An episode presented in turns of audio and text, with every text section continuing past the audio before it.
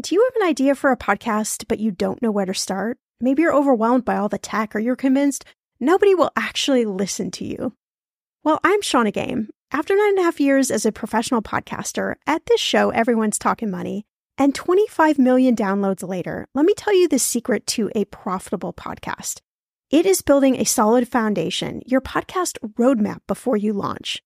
That's why I created the Podcaster class a fast paced group cohort podcasting for profit eight week style MBA program. The podcaster class is immersive, comprehensive, and insanely motivational. If you want to create a podcast, DIYing a launch is just not the way to go. In the podcaster class, you'll get the tools, tips, and strategies to create a podcast that resonates with listeners and one you can be proud of. Get this 90% of podcasters never make it to episode three. That's 2.8 million podcasters who just quit. So to be a top podcaster, you only need to publish 21 episodes, but you got to make them good. So in the podcaster class, I'm taking the mystery out of how to create, launch, and profit from your podcast so you can create a top 1% podcast just like this one. The May cohort is now open for enrollment. Classes start May 22nd. There are only 15 spots open. You are going to learn podcasting with me and 14 other amazing people. You can learn all the details at thepodcasterclass.com. Use code podcast when you sign up for $100 off. That's thepodcasterclass.com. When it comes to financial advice, you got to trust the source. It's why you listen to this podcast. When I'm looking to upgrade my wallet, I turn to NerdWallet. Their expert team of nerds dives into the details to help you find smarter financial products. Before NerdWallet, I was paying for vacations all wrong. I was missing out on miles I didn't even know I was leaving on the table. Now I've got a new card with more miles and more upgrades. What could future you do with more travel rewards? I don't know, maybe that fancy hotel upgrade that you have always been dreaming about. Wherever you go next, make it happen with a smarter travel credit card. Don't wait to make smart financial decisions. Compare and find smarter credit cards, savings accounts, and more today at nerdwallet.com. Nerdwallet Finance smarter. As with all cards, credit is subject to lender approval and terms apply. What is the secret recipe to living a profitable life? A life that is about more than just the amount of money you make. And how do you live that profitable life every single day? Well, in this episode, entrepreneur and author of the book Life Profitability, Adii Pienaar, shares with you why you need to create what he calls a life portfolio.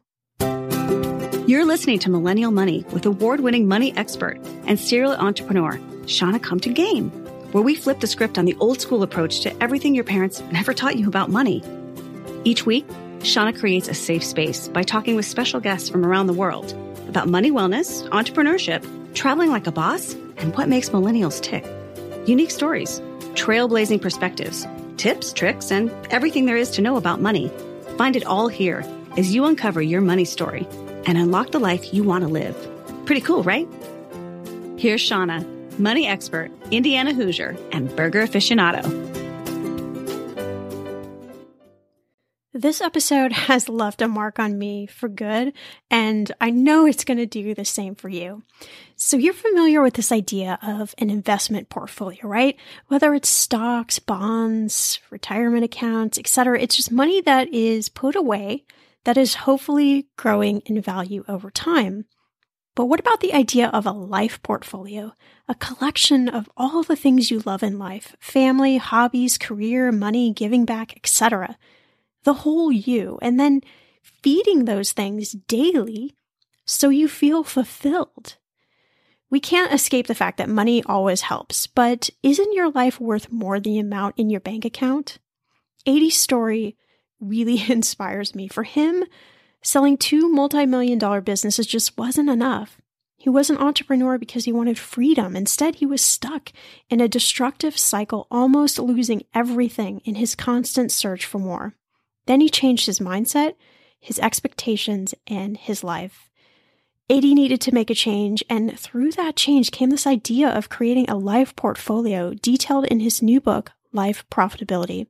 So by the end of this episode, you'll know why you need a life portfolio, how to create yours, and truly how to live a profitable life. Let's dive in. Well, Adii, I am so excited to have you on the show. I know you're coming to us all the way from South Africa. So I'm I'm very happy that technology is allowing us to connect today. So thank you for being here. Yeah, thanks thanks for having me, Shannah. And the good news for everyone that um, has ever doubted, uh, Google just announced, I think about two months ago, that they're spending uh, quite a big chunk of money, especially in the Greater Cape Town area, to further add undersea uh, fiber optic cables. So um, I am here on a fiber optic cable at this stage, uh, but it should be getting even more connected and better for everyone wanting to connect with awesome people in Africa pretty soon. That's really good to hear. I have a soft spot for uh, Cape Town. One of my best friends uh, used to live there. And in 2012, I actually went to Africa for the first time, went to Kenya and went down to Cape Town and just absolutely fell in love and, and can't wait for the next time I can, I can get back to. How, how are things in South Africa during these, like, these crazy times right now? Yeah.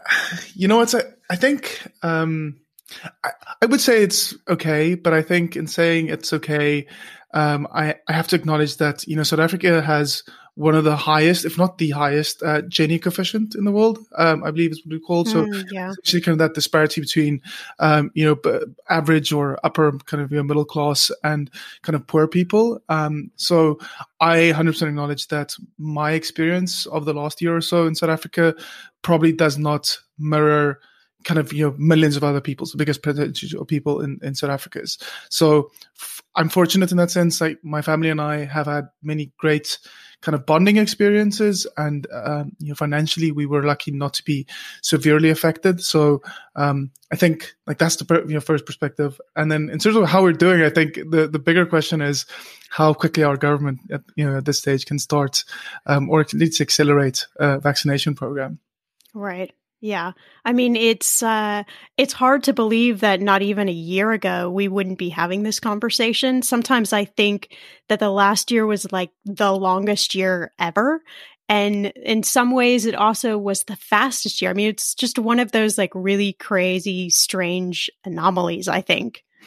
Yeah, and I think like that's probably the trick for many people, right? Is to eventually like when we get beyond, and I want to say this year, I think this phase, right? And um, I had a, a, really good friend over the weekend say, uh, you know, this is never really going to end. Like once this pandemic stops, we're actually just like you know a little closer to the next pandemic. And that sounds morbid, but I think these kinds of disruptions in what we consider normality is probably a big part of our future. And again, like I'm, I'm a super optimist. Um, but that was an interesting take. And I think what that probably means for me is if I have to look back at the last year is because I had that same sensation you described there of this felt like a really long year, yet it passed so quickly. So to actually identify those good things, um, or memorable things at least. They might not even be good. We don't have to judge them, but memorable things that actually did occur because that is still the truth. And, um, you know, kind of holding on to that truth and you know building our future on on that foundation of the truth the things that actually did happen those those memorable things you know from the yeah. last year or so yeah that actually like really leads into we've got a lot i want to i want to talk to you about today but i think if anything really came out for me over the last year is reevaluating what the idea of success means for me in all different areas of my life. I think if I'm talking about money, I usually ask people to really sit and, and figure out how much money do you need to actually make to live the life you want to live versus some random number that maybe society tells us we need to make. It's a very simple and yet complex question. So, eh, going back to success, kind of thinking about it at large, how can we individually figure out what success really means to us or what our version of success is and and and, and be okay with that. Yeah, and I think you mentioned something something great there, right, Shannah, which is just that notion of uh, when like money still makes the world go round. At least the kind of the, the society we live in, you know, kind of in. There's obviously physics, etc. at play that actually makes the world, you know, turn around. But you know, in in terms of the kind of you know, the way we operate our daily lives, money is a big component thereof, and there's no denying that. There's no philosophy or, or ideology, like or anything that I can pose here that takes away that you know from that fact. But I think you mentioned something very important, which I think is part of that success, which is like money is is I don't think money is ever the end goal um, like whoever wants money and has some kind of monetary goal, they ultimately want something else, right? Whether it's something seemingly simple, like you know you want to buy a Ferrari, or um, you want to clear your student debt, or you want to travel the world, like whatever the case is, like everyone wants something else, and I think we should be optimizing for that something else versus, and you mentioned the like arbitrary um, kind of monetary number to or goal to to strive for.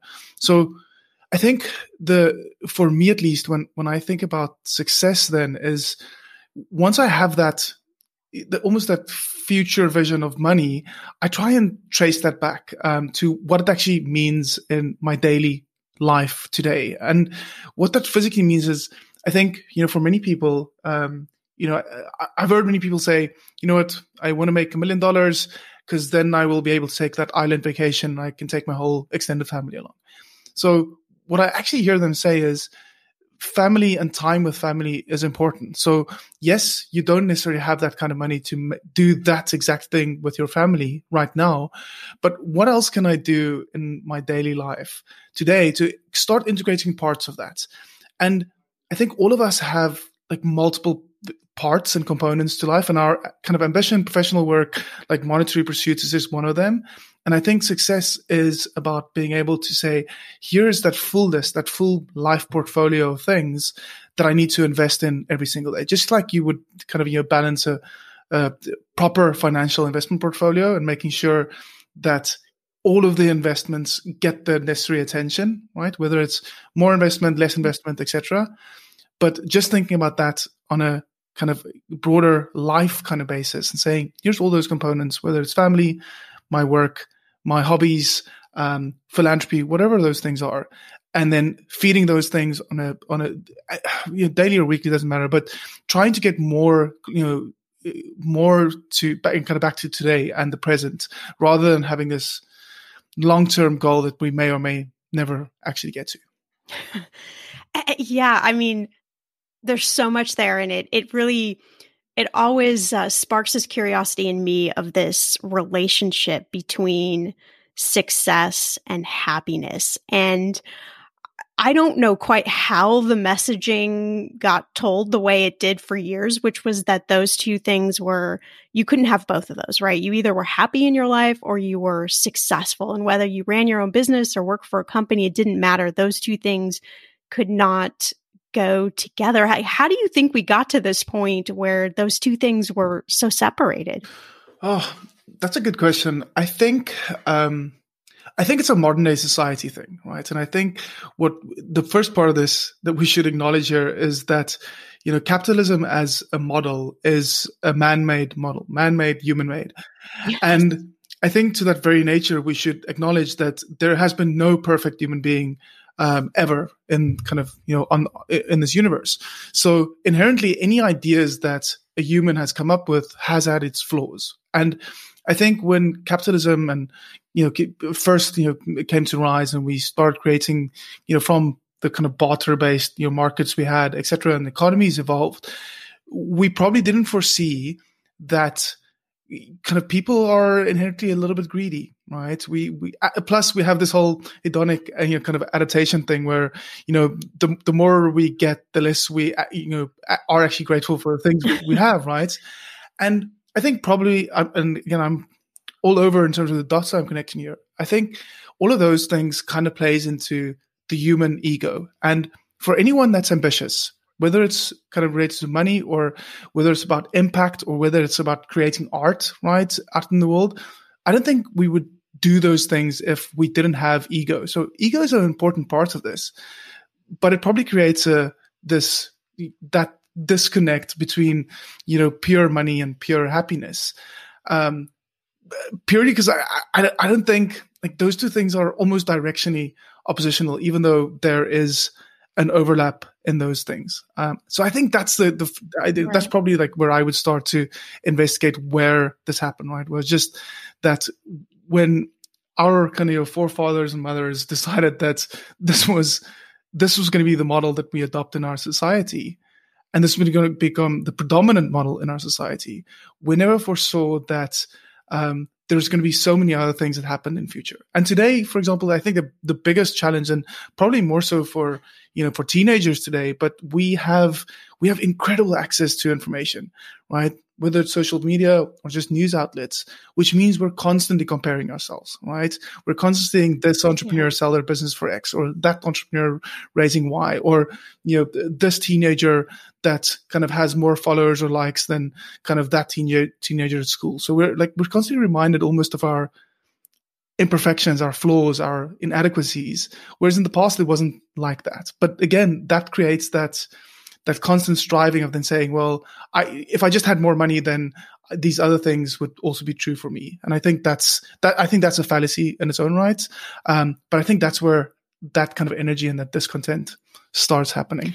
And I, I love that you bring up that that fallacy between money and and having a quote unquote wealthy life which i talk about a lot on this show because i think it's really important that that message is echoed over and over and over again and you, you have this great story. I'd love to talk about it a little bit. I, you sold two businesses for multi-million dollars a lot of money really in search of of freedom and and redefining i think. You could tell me a little bit better, but really redefining that success and happiness kind of correlation, if you will. Tell me a little bit about about your journey and some of these changes that that you made in order to kind of come out this other side, looking at life from this different perspective.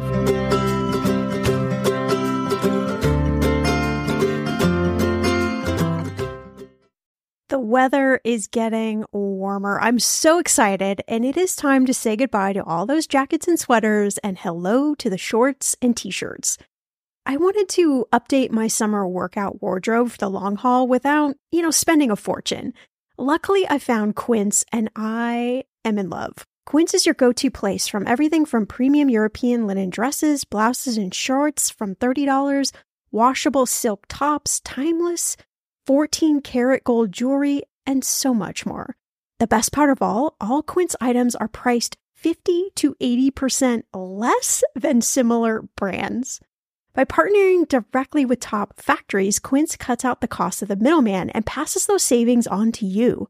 And Quince only works with factories that use safe, ethical, and responsible manufacturing practices and premium fabrics and finishes.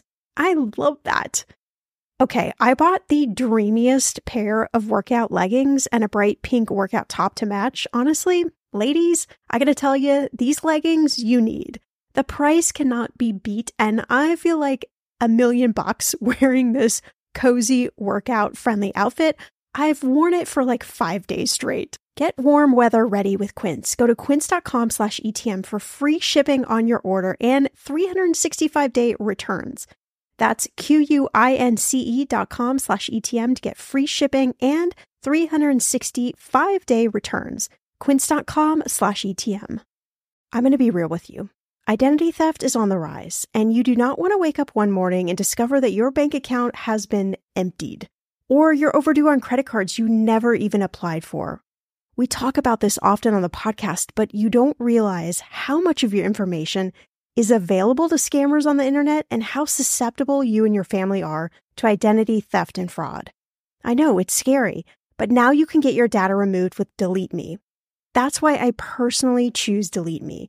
Delete Me is a subscription service that removes your personal information from the largest people search databases on the web, and in the process helps prevent potential ID theft, doxing, and phishing scams.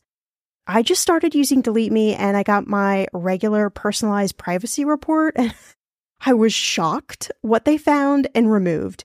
It was pages of information about me that I did not want online. Here's how it works. You sign up and provide Delete Me with exactly what information you want deleted, and their experts take it from there. I cannot tell you how relieved I felt to have Delete Me. And you know, it's also a great service for your parents or grandparents to help protect them from identity theft. Delete Me is not just a one time service. Delete Me is always working for you, constantly monitoring and removing the personal information you do not want on the internet. Take control of your data and keep your private life private by signing up for Delete Me, now at a special price for my listeners. Today, get 20% off your Delete Me plan when you go to joindeleteme.com slash ETM and use promo code ETM at checkout. The only way you get 20% off is to go to joindeleteme.com slash ETM and enter code ETM at checkout. J O I N D E L E T E M E dot com slash ETM. Go to joindeleteme.com slash ETM and use code ETM for 20% off. Okay, friend, I want to know what are your money goals this year? Are you saving to buy a house or maybe a wedding or a dream vacation to somewhere tropical? If that's you, please, please take me with you. Or maybe you want to just grow your emergency fund because let's be real, life is expensive. I want to make sure you reach your goals, so you need Monarch. That's why the Wall Street Journal named it the best app for growing your savings. Monarch is the top rated all in one personal finance app. It gives you a comprehensive view of all your accounts, investments, transactions, and more. You can create custom budgets, track progress towards your financial goals, and collaborate with your partner. And now get an extended 30-day free trial when you go to monarchmoney.com slash ETM. Here's what I love. Monarch is the most customizable budgeting app. You can change the layout of your dashboard. You can go between light and dark mode. You can create custom budgets and notifications. You can set up all of these automatic rules for your transactions and notifications and so much more. Monarch is obsessed with constantly improving their product. Get this. They release updates every two weeks, and they even allow customers to submit suggestions, vote on requested features, and view the product roadmap. This, my friend, is totally original. Plus, they will never sell your data to third party or show you ads. I think that's really important. After trying out Monarch for myself, I understand why it is the top rated personal finance app. And now listeners of this show get an extended 30-day free trial when you go to monarchmoney.com slash ETM. That's M-O-N-A-R-C-H-M-O-N-E-Y dot com slash ETM for your extended 30-day free trial. Talking about money is hard. You know this already. All over the world, people are taught to never talk about money, politics, sex, or religion in polite company. On 50 Fires, a podcast about money and meeting from executive producers Chip and Joanna Gaines, host and financial conversationalist Carl Richards will remove money from that list by having frank, funny, and often difficult conversations about money, the kind we're all told not to have, with guests from all walks of life. In each episode, Carl will invite a new guest to answer the question, What does money mean to you? Their answers will reveal much more than their attitudes about money, spanning revelations about identity, community, faith, family, and the true meaning of wealth. Tune in to hear deep conversations about money and the meaning it holds in our lives. You can find 50 Fires on Apple, Spotify, or wherever you listen to your podcasts. I mean, I think the the first thing, Shannah, that I would kind of you know where I would tell start telling a story is I I built the first product that eventually became WooThemes and WooCommerce during my final months at university, uh, way back in 2007. And by that stage, I'd already committed to, to taking a job um, in January the following year, you know, post graduation. And I got started in the job six weeks in. I was earning the same on the side from, you know, these products that you know my co-founders and I were building, to what my my corporate overlord was was paying me. And I did that exact kind of that that math and made that exact decision, which was I wanted freedom. I wanted freedom in terms of what I worked on, how I worked on it, um, you know, with whom I worked, etc. So I made the jump. Um, you know, went full time in you know on the business, and I probably had this very linear or very I wouldn't say linear, very narrow view of what that actually meant at that stage for me being an entrepreneur. The business was going well, it grew really well, and I think the first time that I realized something was off was when Eddie Jr. was, he was probably six months old. And my wife told me at one stage, she said, Do you realize that you are managing your son in the same way that you would manage any, any anyone on your team at work? And I, I looked at I looked at her absolutely dumbfounded. And then she explained, she said, you know what, you're you're constantly rushing from, you know, this email to changing a diaper to you know uh, being on the phone whilst you're kind of giving him a, a bottle etc and you're never fully present with him um wow and i think that was the first at uh, the first stage where, which i realized like this this very like I was laser focused on success at that stage. And, and not that I, I don't think I was, I, I don't think I was being a complete idiot in my rest of you know life. But what I now understand at least is that very kind of that laser focus on business success created a lot of collateral damage in other places in my life that I was totally ignorant about before because people were probably not telling me, or I was not stopping for long enough and actually looking around me in terms of what damage I was actually creating elsewhere. Because the the biggest part of the narrative was, well, you know, Adii is you know co-founder and CEO of this massively growing company, etc.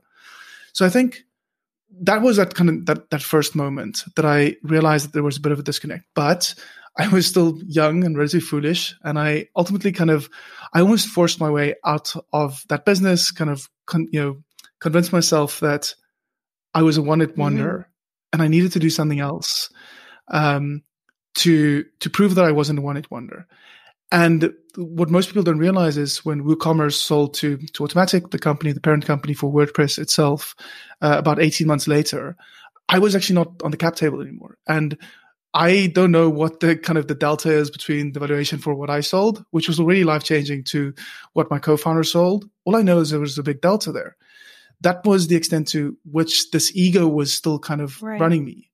And you know what? Well, I, I have no regrets about that part thereof because there was a box that I needed to check, which was I'm not a one hit wonder. So I never looked at the the financial part of it. But in that whole kind of exit of the business there for for two three years, again I had created collateral damage. I, I damaged um, you know a six seven year friendship with my co-founders, which took immense effort eventually. Um, to and humility to eventually try and fix you know years later, um, and luckily that's been the case. And I think the the last part of the story there, just in terms of the arc, um, Shannah, is probably about midway through my second business, Conversio, that I sold about 18 months ago. But about halfway through, I think about 2015, um, I got to a point where most other things in my life started breaking down, where this very kind of narrow focus on ambition and just plowing and pushing forward created so much stress in the rest of my life that I almost lost kind of everyone and everything that was mm. dear hmm. to me. And it was, I think, it, it, was the grace of those people around me and a really smart, you know, therapist that got me into mindfulness, helped me understand that, you know, uh, monkey brain was on fire. and I, I, I, I needed to kind of, you know, relax a little bit. And it was only at that stage, I said, this is about five years ago, five and a half years ago now. I think it's only at that stage where I really started broadening my perspective of what it meant, what what success would mean to me, firstly, and how my business, my professional work actually fits into that success. That the one isn't the other, and that, that I couldn't always prioritize this one thing as the primary predominant kind of influencer of what my days, weeks, months looks like, how I feel at that stage. I needed to give these other things around you know around that. And the other things which are probably much more important in my life um, significantly more investment in terms of my presence my intention my energy. Right. The the stuff that money can't buy necessarily. I love that. I love that you exactly. yeah i love that you mentioned mindfulness and therapy. I'm a, i'm a huge therapy fan. I talk about it openly. I think that sometimes we need help figuring out how we even feel. And mindfulness for me has been an absolute game changer. It's really, I talk about it a lot on this show about uh, money mindset and, and thinking about things from a different perspective, even understanding why you think about certain things, why you think or feel certain ways about money, and how maybe you can um, take the charge away or the stigma away, and how by doing that, that really then changes the arc, if you will, uh, of your money, of your life in total. It, that's the way I feel, at least.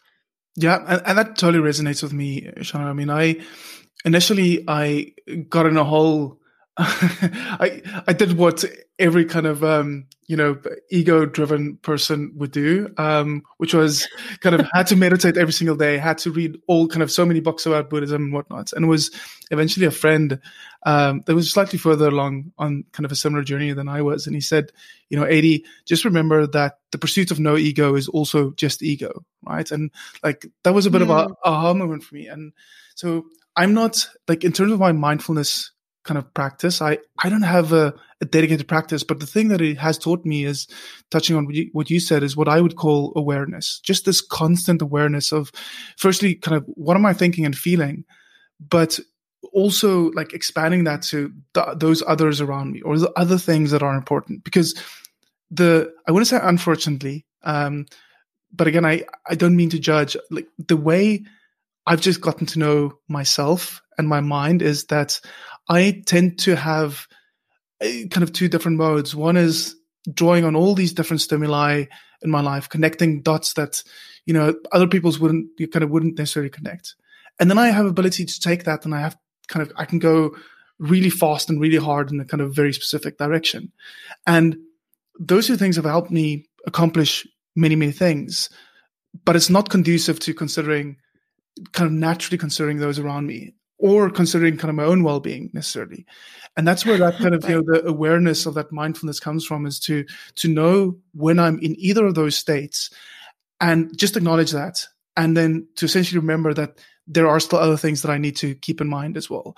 Um, and that's that that kind of just doing that just i think for many people just once you can exercise that that muscle that awareness and you you know where kind of whether it's ego whether it's um, you know, you know, subpar you know, thoughts or feelings um, kind of show up, just acknowledging them and understanding the moment you're finding yourself in relative to to that as well. I think being able to proactively course correct and doing those kind of little micro kind of changes versus these sweeping changes. Like I mean, when when my life almost broke down in in 2015, I had to make a kind of it's a massive pivot. I had to kind of undergo a big change, and I said I was lucky in the sense that I could save um, everything and everyone that was dear to me.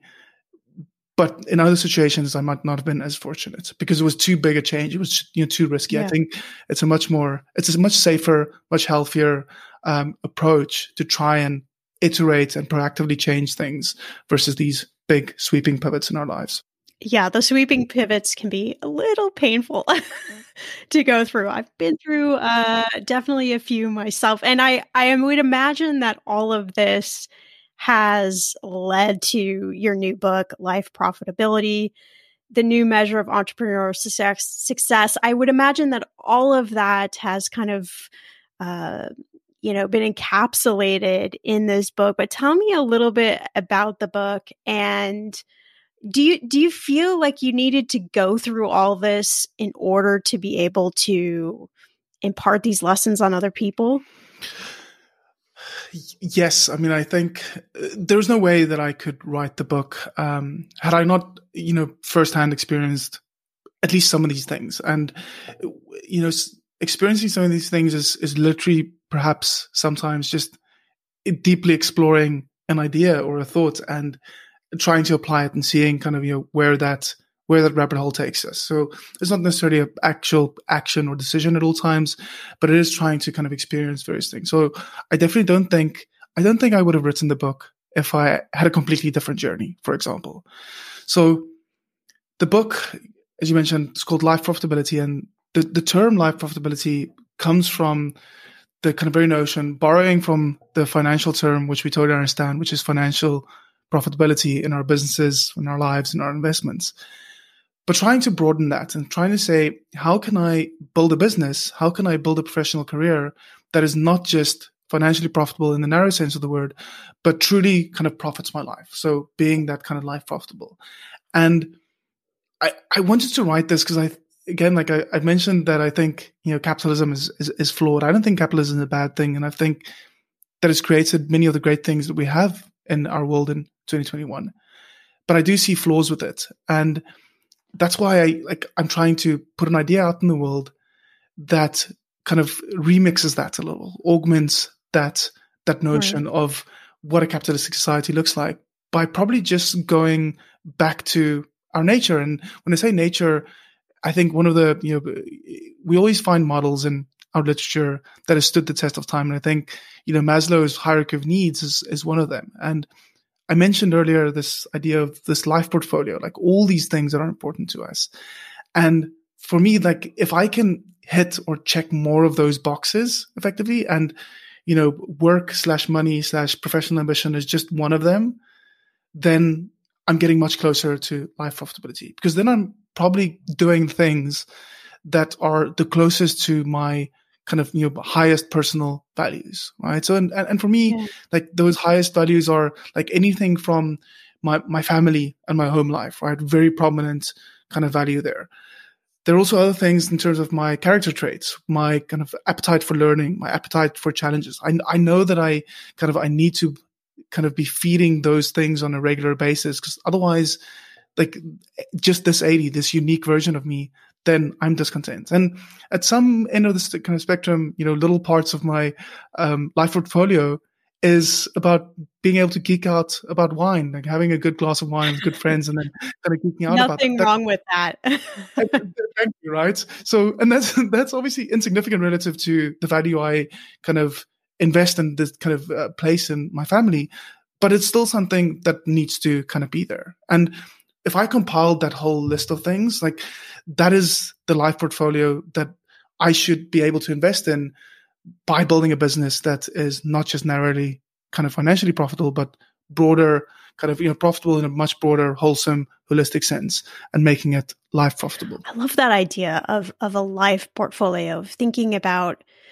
I think too often we think about money or career or family eh, we put them in these little boxes and we tend to you know put the lock in the you know we lock them away in these little boxes and everybody has all these little boxes and the little boxes n- aren't necessarily supposed to go together. But if we think about it more as holistic that all of these things need to go together and all of these things make you quote unquote again wealthy all of these things make you feel like a person I, I just feel like that's just such a better way of of going through life. I know it's not always easy to to really see things that way, but I just feel like gosh, that just that just feels so much better at the end of the day. Yeah, and you know what? The, the story, or the probably not even a story, the little hot take that I have here, because I think anyone that has explored what you described there before would probably have come across and would probably use words like work life balance themselves.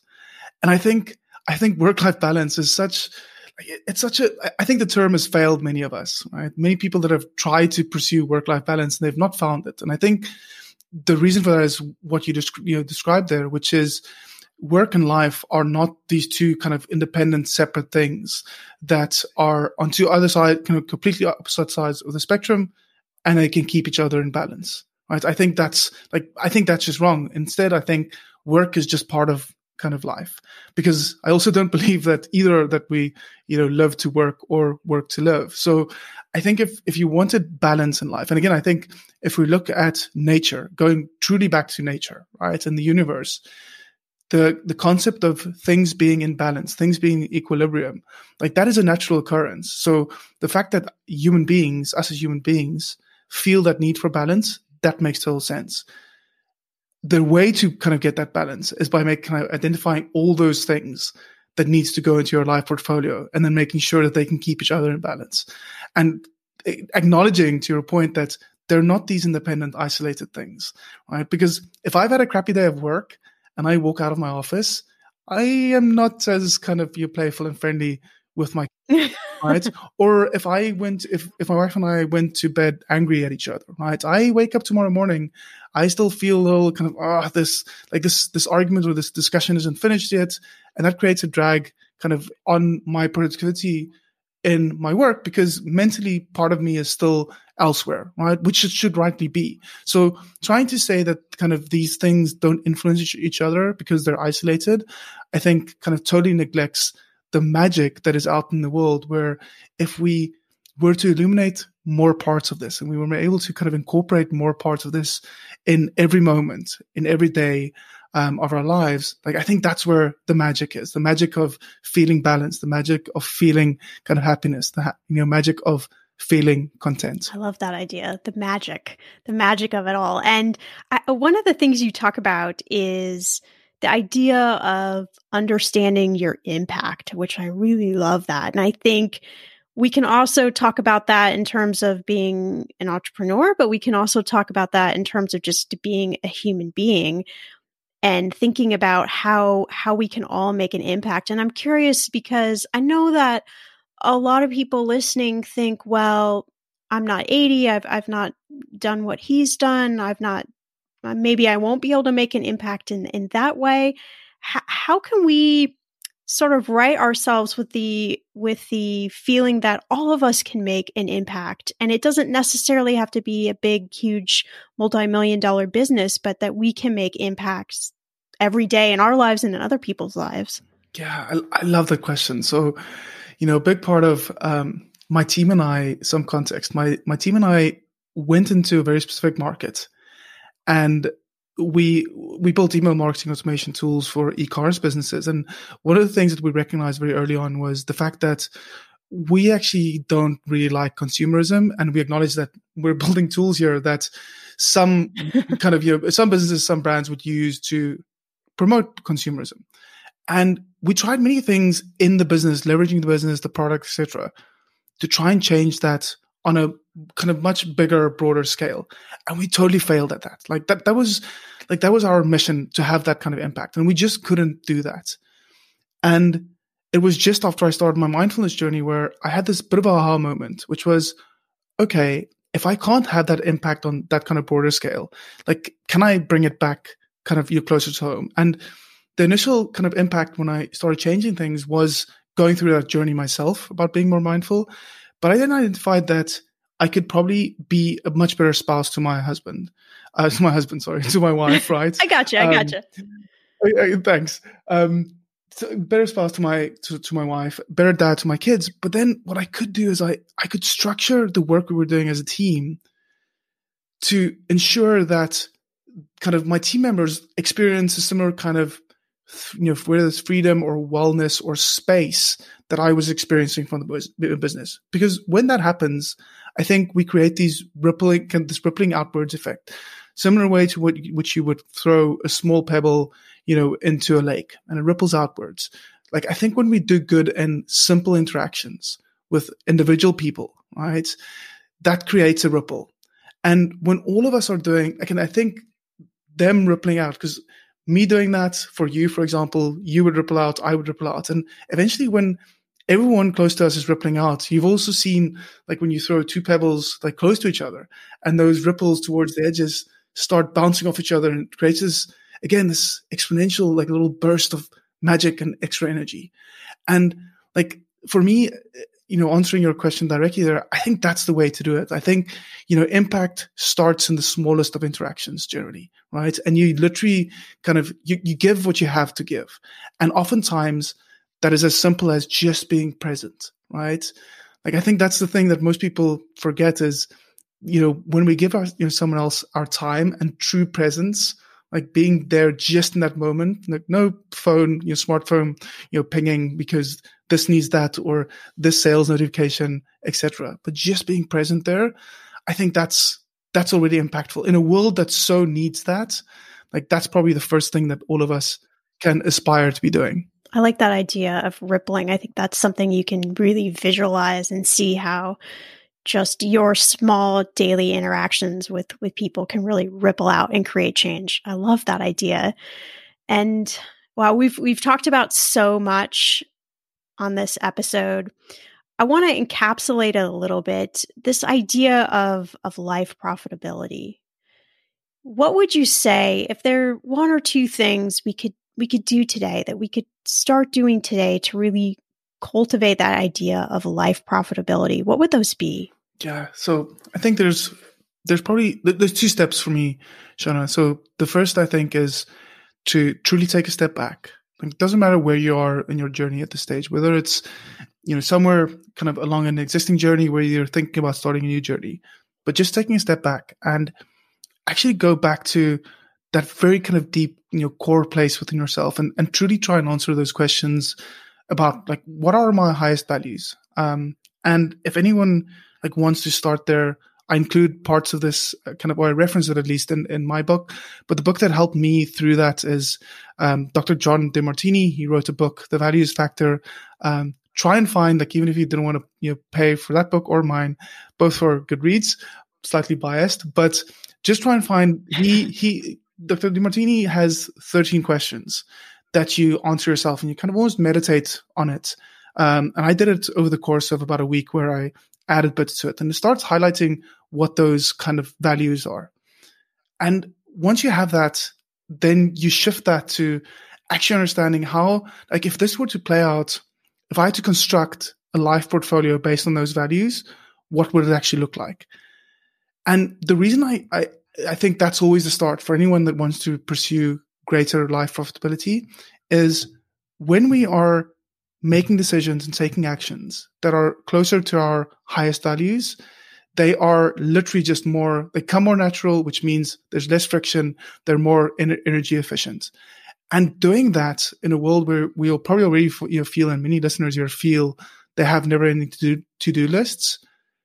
That's kind of doing things that has that kind of natural energy that is energizing in its own right because it feels so natural to us starts creating space. And once we have that space, we can probably use that space and kind of redistribute that space in those previously neglected areas of kind of our life portfolio. I don't know about you, but I want to live a profitable life. And early in my 20s, I was definitely more focused on pursuing money, and that led to my own breakdown, if you will, like Adii shared. But I think you don't have to experience a breakdown to want to live life to its fullest. So, if this idea of a life portfolio of life profitability really interests you, here's how you can connect with Adii. Yeah, so the, the best place for most people would probably be um, to grab a copy, either paperback or Kindle version on Amazon. Otherwise, most major retailers uh, should be carrying it. If you don't find it there, the two places to connect with me directly is uh, I'm at 80, 80 I on Twitter. The double I is because it's a nickname and I chose it in the, in the year that the Nintendo Wii came out. Um, very clever kind of branding branding strategy that I've had to clarify um, for the last you know 13 or 14 years. So I'm at ADII on Twitter, or my personal blog is ADII.me. Hey, thank you so much, friend, for checking out this episode. It means the world to me. If you enjoyed it, do me a favor, share it with your friends, share it with your family members, and pass along the knowledge. I'll see you back here in a few days for a brand new episode.